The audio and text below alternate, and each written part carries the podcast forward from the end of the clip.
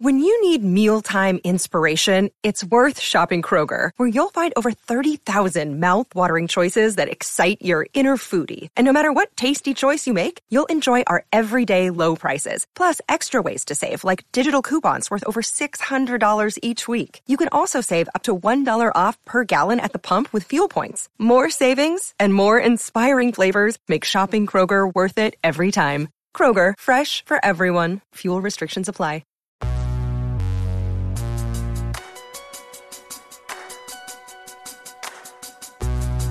Hello, everybody. This is Wayne from the band The Flaming Lips, and this is the LSQ podcast.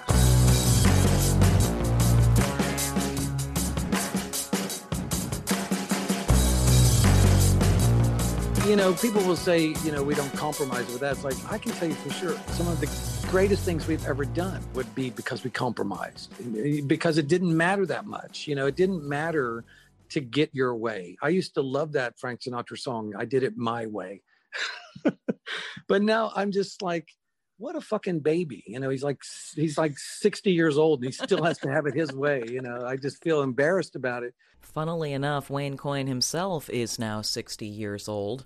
And this is episode 60 of the LSQ podcast, so I feel like we're off to a strong start if that sort of coincidence is numerologically significant. Anyway, hi, I'm Jenny Eliscu, and it was such a deep honor and pleasure to connect over Zoom with Flaming Lips Wayne Coyne back in February uh, for the conversation you're about to hear.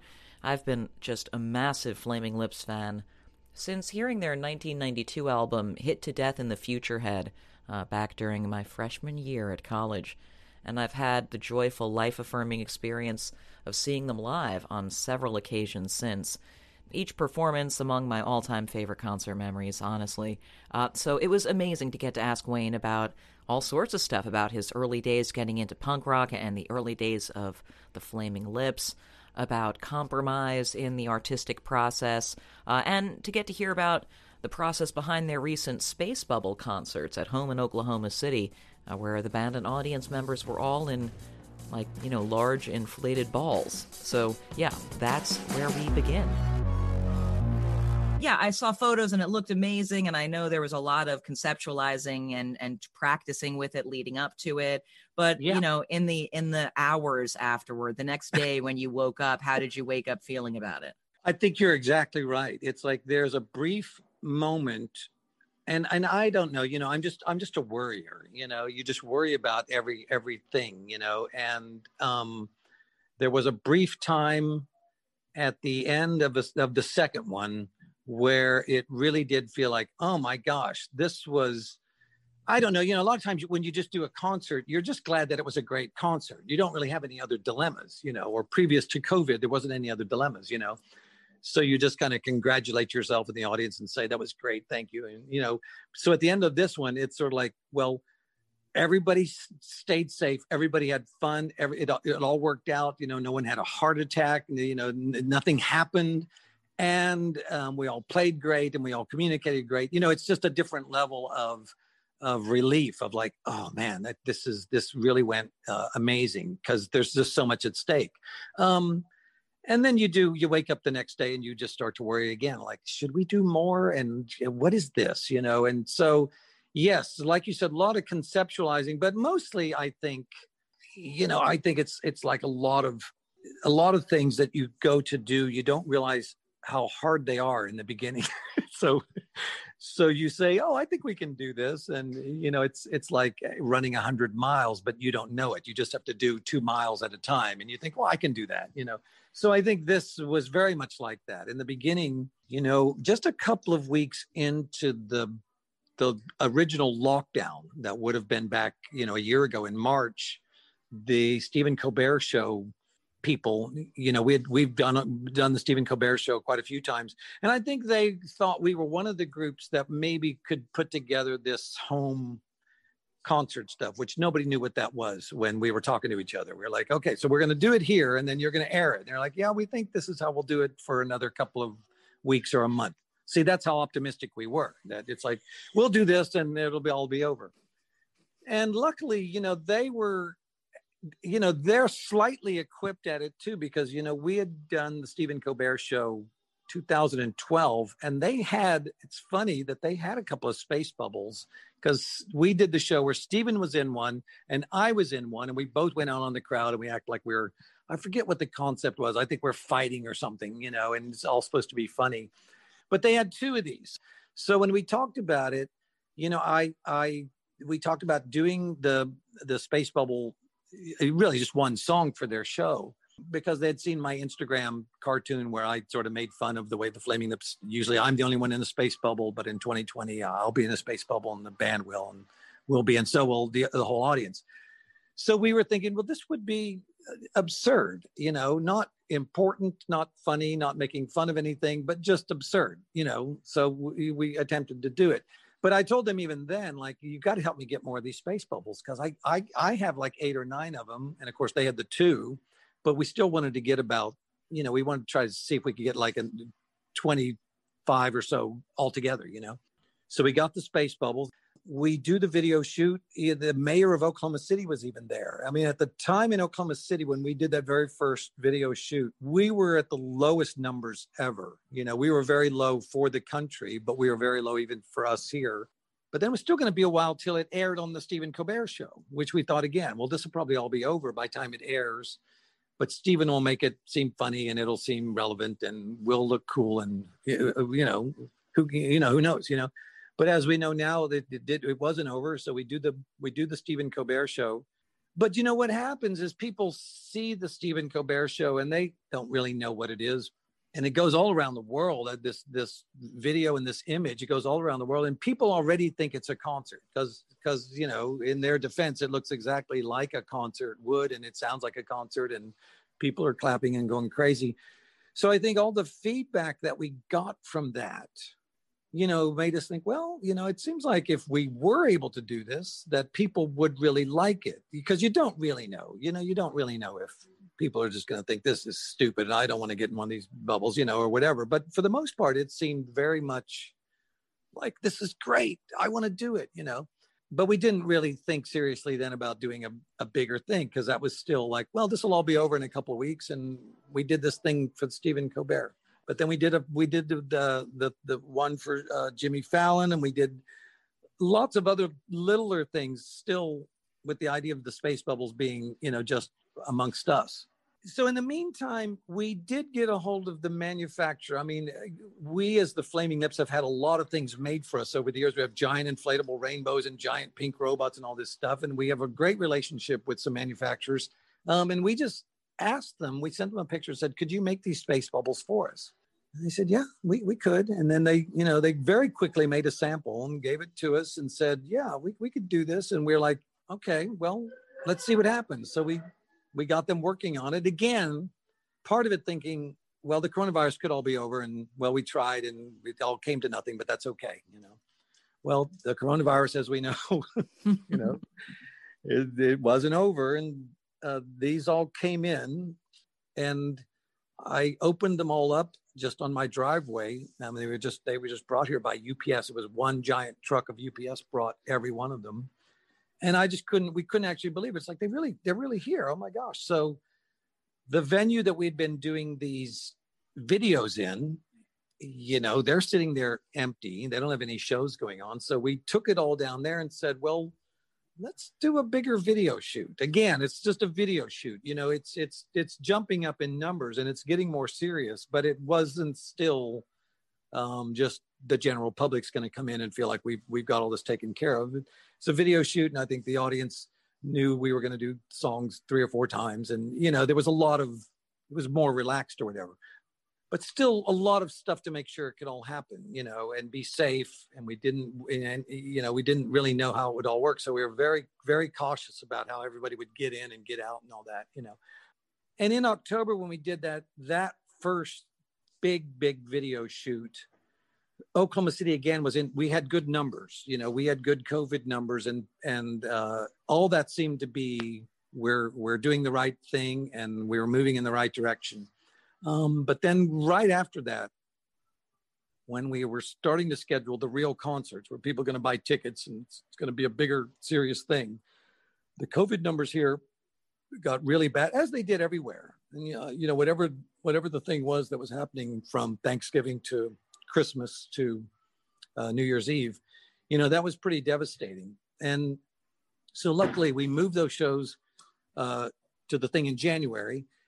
And the numbers by time we were doing that show had been receding little by little as we went. So we felt good about that. It, the risk was, you know, still a, it's still a big risk, but it wasn't insanely, you know, uh, risky in that way. But that I think it really did make us sort of up the ante on these safety things. It really made us say, look, this is this is serious, and not just serious because we have the audience in here. It's serious for us too. You know, we can catch the COVID just like anybody else. So everything that we were doing was for us first because if if we can't rehearse without getting sick there's no point we can't even do a show so you know all these things we had to figure out how we how we were rehearsing in our big warehouse inside space bubbles you know we'd, we'd drive to the warehouse the big rehearsal space get out of our car and walk directly in to our space bubbles you know um so you know luckily all that's been going on for a long long time you know, since last March, we've really not rehearsed as just a group standing there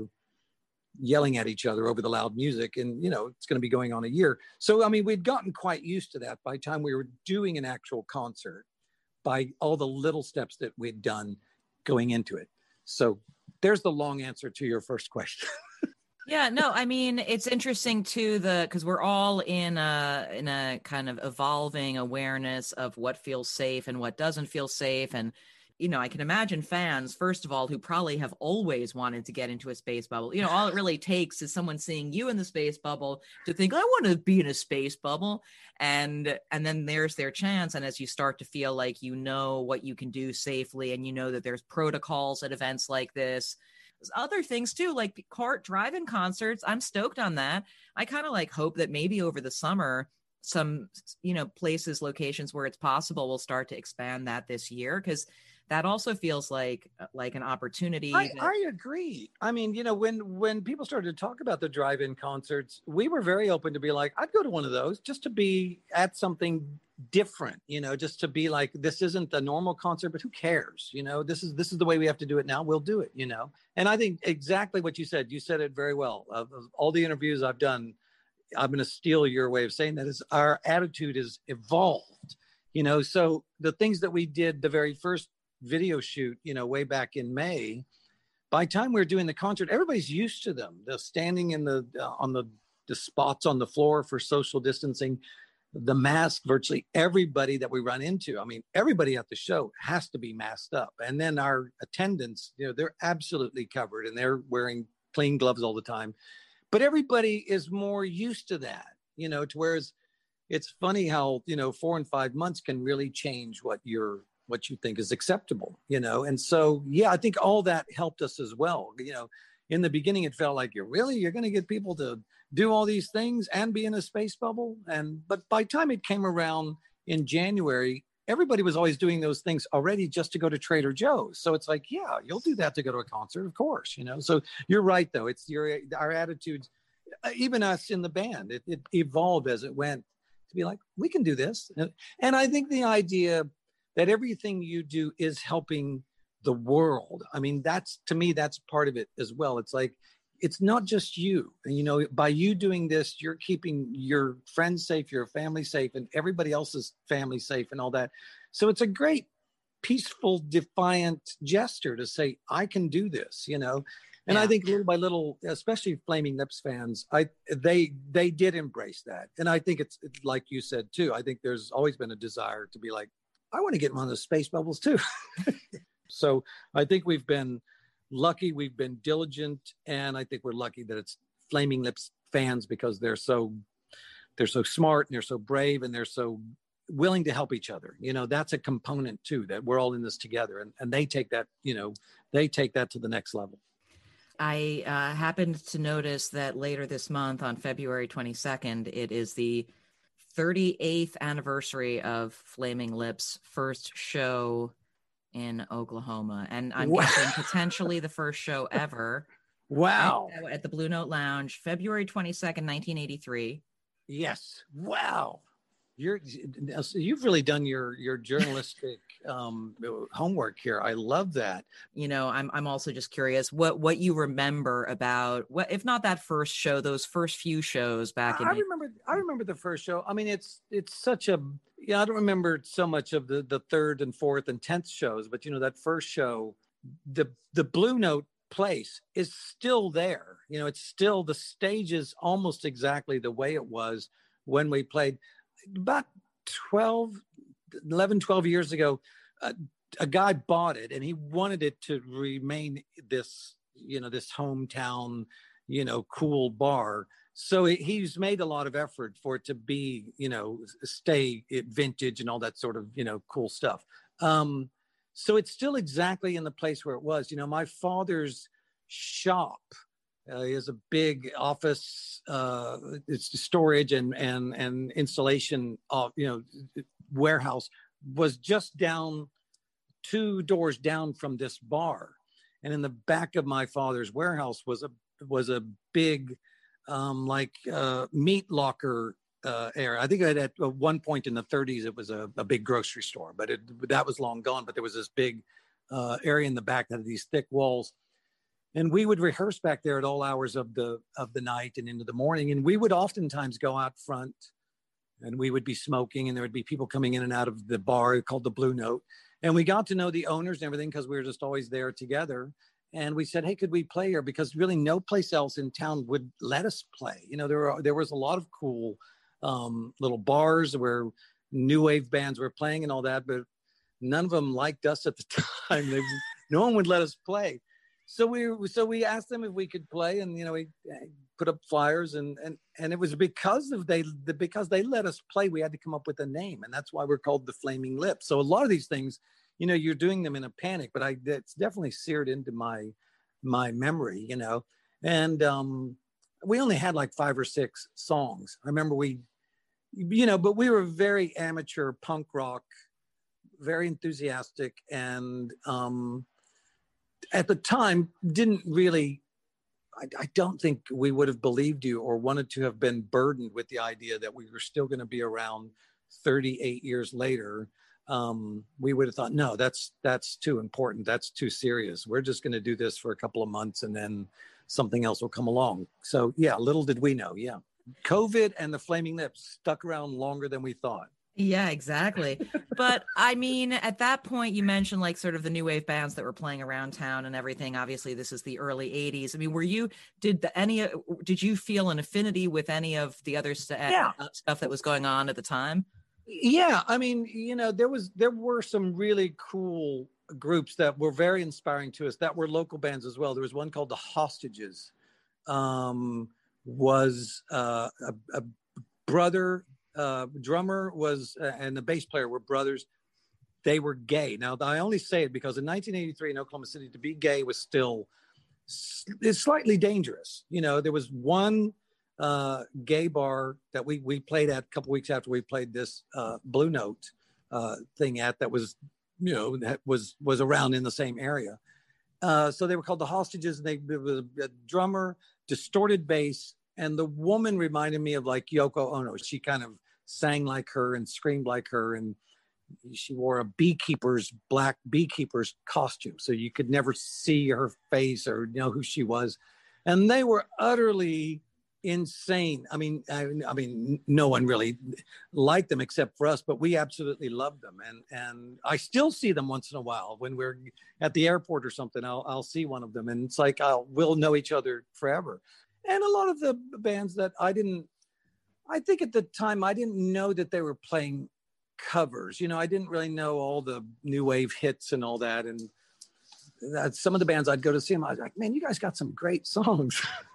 and they would be playing like Devo songs or U2 songs. I wouldn't really know it. I just think, man, you guys got some great songs, you know. Um, but yeah, I still I still know a lot of those people, and, and, I mean, a lot of those people aren't doing music and stuff anymore. But I mean, I, I, yeah, I mean, I, I mean, I, I was already in my early twenties, you know, so, you know, that really is the time of your life. There's something is happening to you that's kind of, it's kind of do or die, you know, and as the Flaming Lips, I think we were just so I don't know, we just felt so lucky that people liked us. You know, we still couldn't believe it. You know, you're just so used to being like, well, you know, uh, we had known a lot of people in bands we you know still do and it's like well they tried nobody liked them and you know they gave up or whatever you know and that idea that even early on when we made our first album and we played these first shows you know people liked us and it just really encouraged us to say well you know i guess i guess we'll keep going. Sure why not? You know and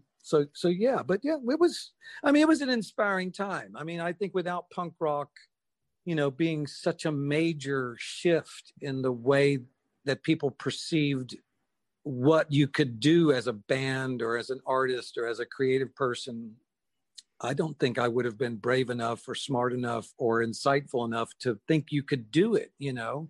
Previous to punk rock you know everybody that was in a band you'd be compared to the beatles or led zeppelin or something like that you know? And we'd just be like well we can't compare it with that.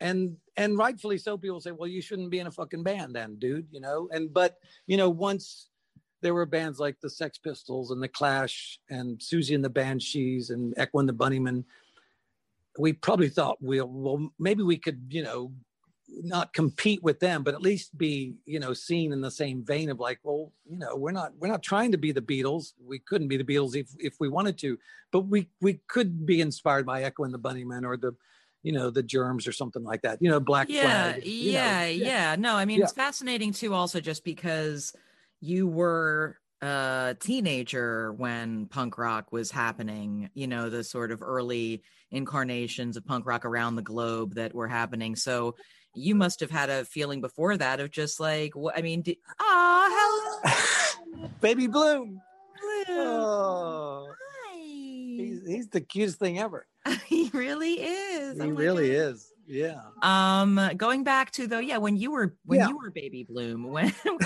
Baby Wayne, uh, what was the music that appealed to you that felt really specific to you in the way that it struck you, like as a kid, that you identified with as your music, right, right from the gate? Well, I mean, you know, growing up in my family, you know, my mother loved Tom Jones and my brothers loved, I mean, they, you know, they started at the Beatles, but they loved everything after that too, you know, uh, the Led Zeppelins, the Black Sabbaths, Pink Floyd, all that, you know. So by time I'm 16, we take a motorcycle, the group of us, my brothers and a couple of friends, we all ride motorcycles from Oklahoma City to to Los Angeles. A big adventure back then. You know, we didn't have an internet. Even us back then, we didn't have the internet. Uh, and you know, it was just a crazy adventure. But I I speak of it now being 1977 because I think people they thought, well, you guys were going to LA to see the new punk rock scene. I was like, no, no. I mean, we were listening to the Eagles. We were listening to you know Joe Walsh. We were listening, I mean, to Fleetwood Mac. All that was happening in 1977 as well. But I would also say, if when we saw groups that were punk rock, we didn't know they were punk rock. We just thought they were cool, you know. So it took a while for us to realize, oh, that's like punk rock. And then new wave started to happen, you know, towards the very, very end of the 70s or early, early 80s before anybody was calling it new wave. So in a lot of ways, we didn't really know the difference. You know, we just were like, you know, but little by little, it started to dawn on us. Oh, this is punk rock, and this is classic rock, and this is like this. but did you new- but did you you know. personally feel like from a young age that music or art or creativity was a important thing to you?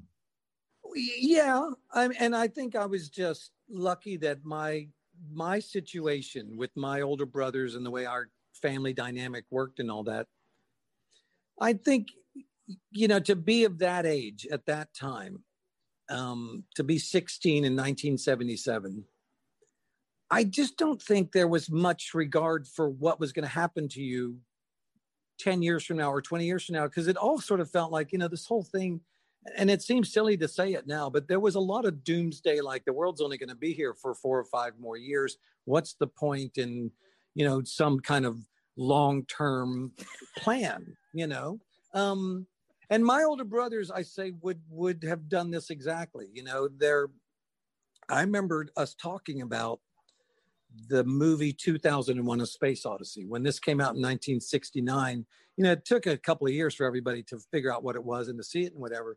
But my older brothers and I, we would talk about what do we think we're actually going to be doing in the year 2001, which at the time was a long, long fucking ways away. You know, it was just unbelievable. And we really did act, talk like we would be in space. Course, we'd be traveling around from galaxy to galaxy in some spaceship. Seemed very believable in 1970, you know.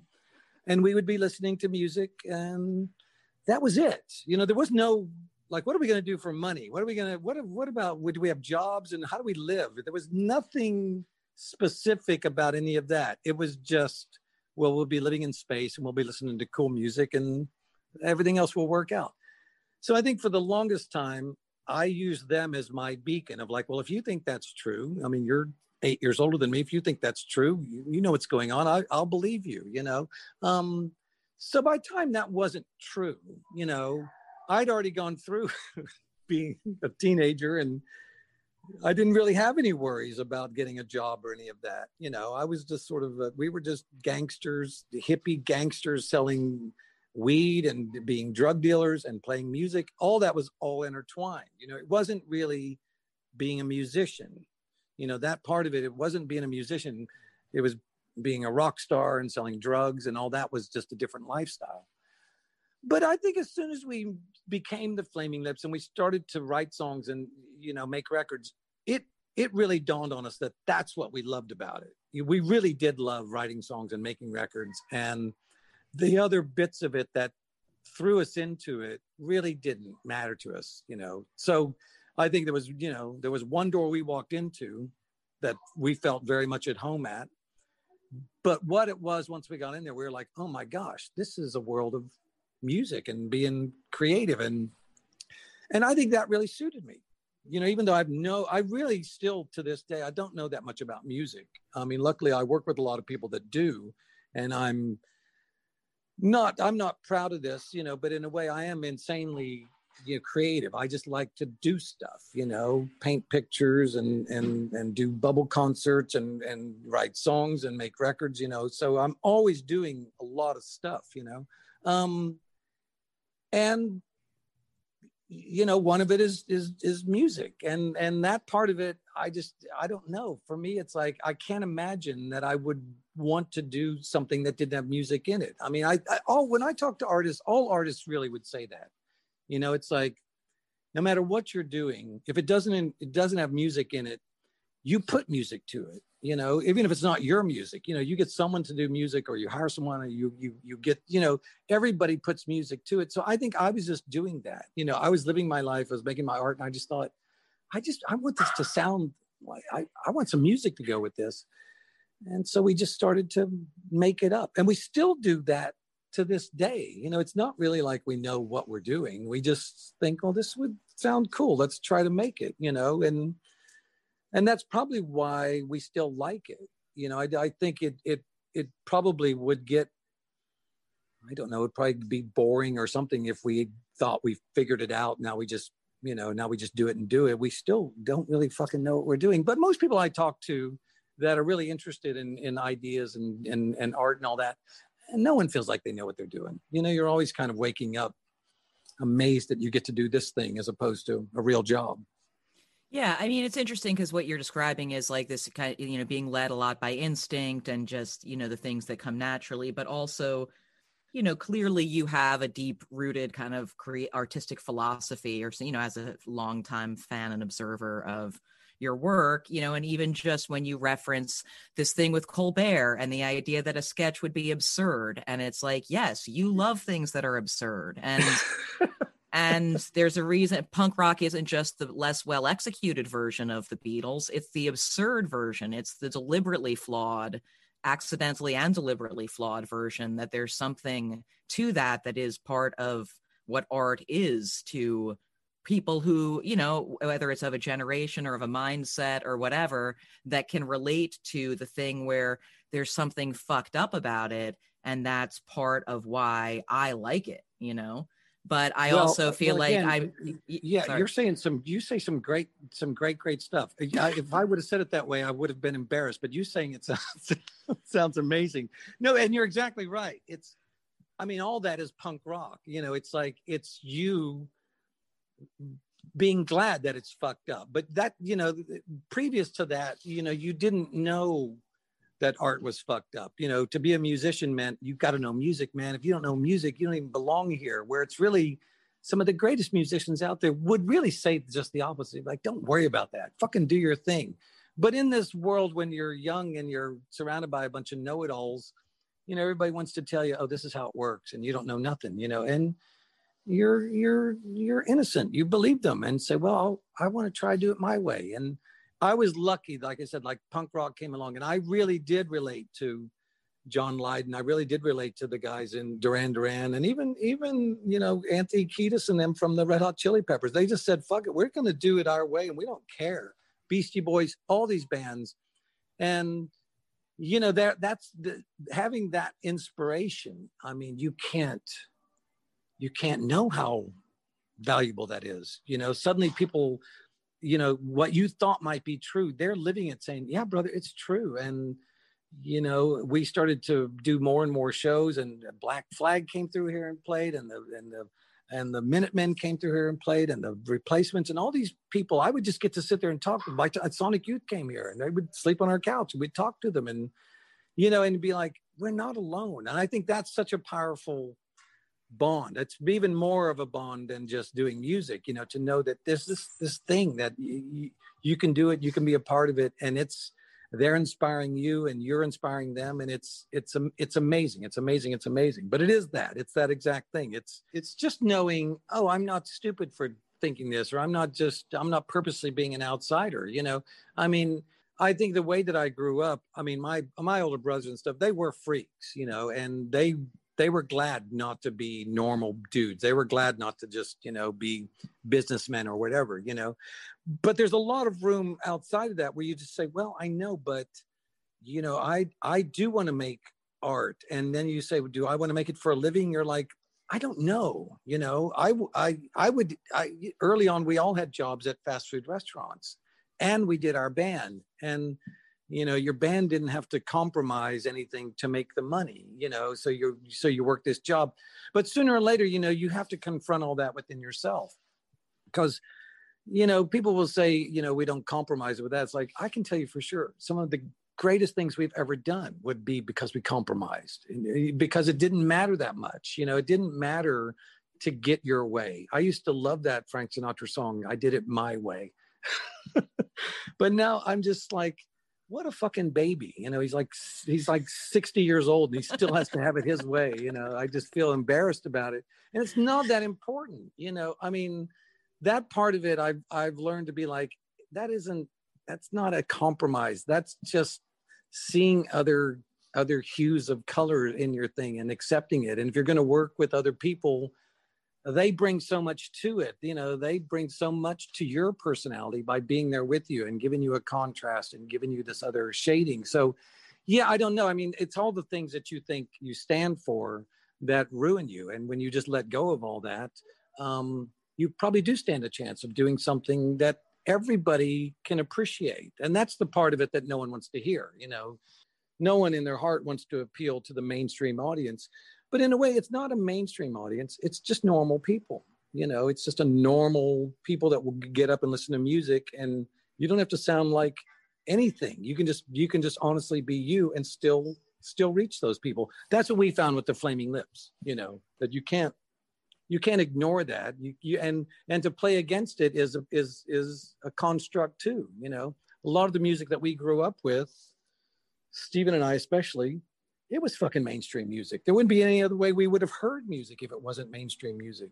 And people who put down mainstream music, I'm like, fucking Mozart is mainstream music and the Beatles are mainstream music. Are you kidding? You know, it's some of the greatest shit ever. So it's it's never, you know, you it, it's always good to know that you think you know what you're doing, but the longer you you go, you go, well, we had no idea what the fuck we were doing. And that's why we kept going because we we thought we did, but we didn't really know. And so so yeah i think i think the more you know it's it's just a it's just that that quagmire the more you know the the more you realize you don't know it's just it's it's amazing in there i mean i'm sure there have been various points where you've paused and thought like okay they're going to let us do this they're going to let us put a bunch of cars in a parking lot and play a song at the same time or they're going to yeah. let you know yeah. and like that's yeah. the that's what you that's what you that's what you wanted for yourself and now i mean but uh, even now 38 years from the first show and in another week or so like are there sort of pie in the sky like just wild something that you're like i still want to someday in the in the, in the near future of crazy things. I, I, think it would it could appear that way, you know, like like we are just thinking all this, but we really aren't. I mean, and most of our thing is really just about our songs. You know, it really is just that we get to go up there and do our songs. And in the very beginning of the craziest things that the Flaming Lips have done, we really were just not doing the normal thing. We just didn't really care. You know, we didn't have any desire to come across like just a normal band. So I was like, well, I'm not, I'm just going to stand there and sing and I'm going to throw confetti on people. And I got these hand puppets and I poured blood on my head. And it really was not in defiance of anything. You know, I love rock bands. I love normal bands. I love Coldplay. You know, I'm, I'm a fucking dork, you know, and we were just doing it because I don't know. We just thought this was the way our music would be presented better. It wasn't anything to say it's better than anybody else or this is shocking or look at we're freaks or whatever. We just didn't really think about it in that way anymore. But once it got the response, we kicked ourselves and we just thought we should have been doing that all along. We're just up there trying to look cool. We're trying to pretend like we're everybody else. And the minute we didn't care about being like anybody else, I think you really do stand a chance of doing something embarrassing but original at the same time. I mean, that's part of it, you know. And so, yeah, I don't. We don't have like a, a grand scheme, you know. Like we didn't have a grand scheme to do the space bubble concerts. You know, like I said, it was just something that we thought. I think we could do it. It would be absurd, and that would be the end of it. And then that just built into something like we're really doing this. And so, yeah, I don't. I don't have. you know y'all obviously are have a reputation for those kinds of things adjacent to the music but certainly make no mistake for me flaming lips are about the songs that are and the beauty of the songs. And yeah yeah well, even though there are trappings of other yeah. things, you yeah know? well no i and i and thank you for saying that. I mean i i agree. I think sometimes that's what people think is like well it's all this crazy. It's like it's not really for us. For us it's like we do have we have these songs that are they're gentle and they're they're really so heartfelt. You know, some of Steven's melodies that, that we play, they're just such beautiful, painful melodies that it's kind of like we want to obliterate the audience of having anything to think about except for this music. And sometimes you have to do this most insane things to stop them from thinking about anything else. And that's why I think we do the giant, giant, crazy things. So you don't remember anything except I'm just listening to the Flaming Lips. They have everything I will ever need, and that way, these sometimes these little gentle, personal, sad songs can pierce you. I mean, that's really all we're doing. You know, we just want you to be able to hear the song the way that you know the the way the good Lord intended it. I definitely had uh, one of those Wayne's World style "I'm not worthy" moments uh, when I when I got off the Zoom with Wayne. Wait a minute, come to think of it, that could be a good Halloween costume. You know, a lot of people do classic Wayne's World, but what if you did a twist on it where it was Wayne Coyne with the hat and the t shirt and Garth and all? I'm Jenny Eliscu. Thank you for uh, coming along on the journey in episode 60 of the Eliscu podcast. Episode 61, out in a few weeks, features a conversation with the marvelous Elle King. And I've also got the producer and songwriter Pooh Bear for an episode down the line, and Kevin Parker of Tame Impala. You can reach me when you've got feedback or questions. I'm on Instagram and Twitter at Jenny Eliscu. Thanks so much for listening. Um, is this what you thought you were going to get when you asked me?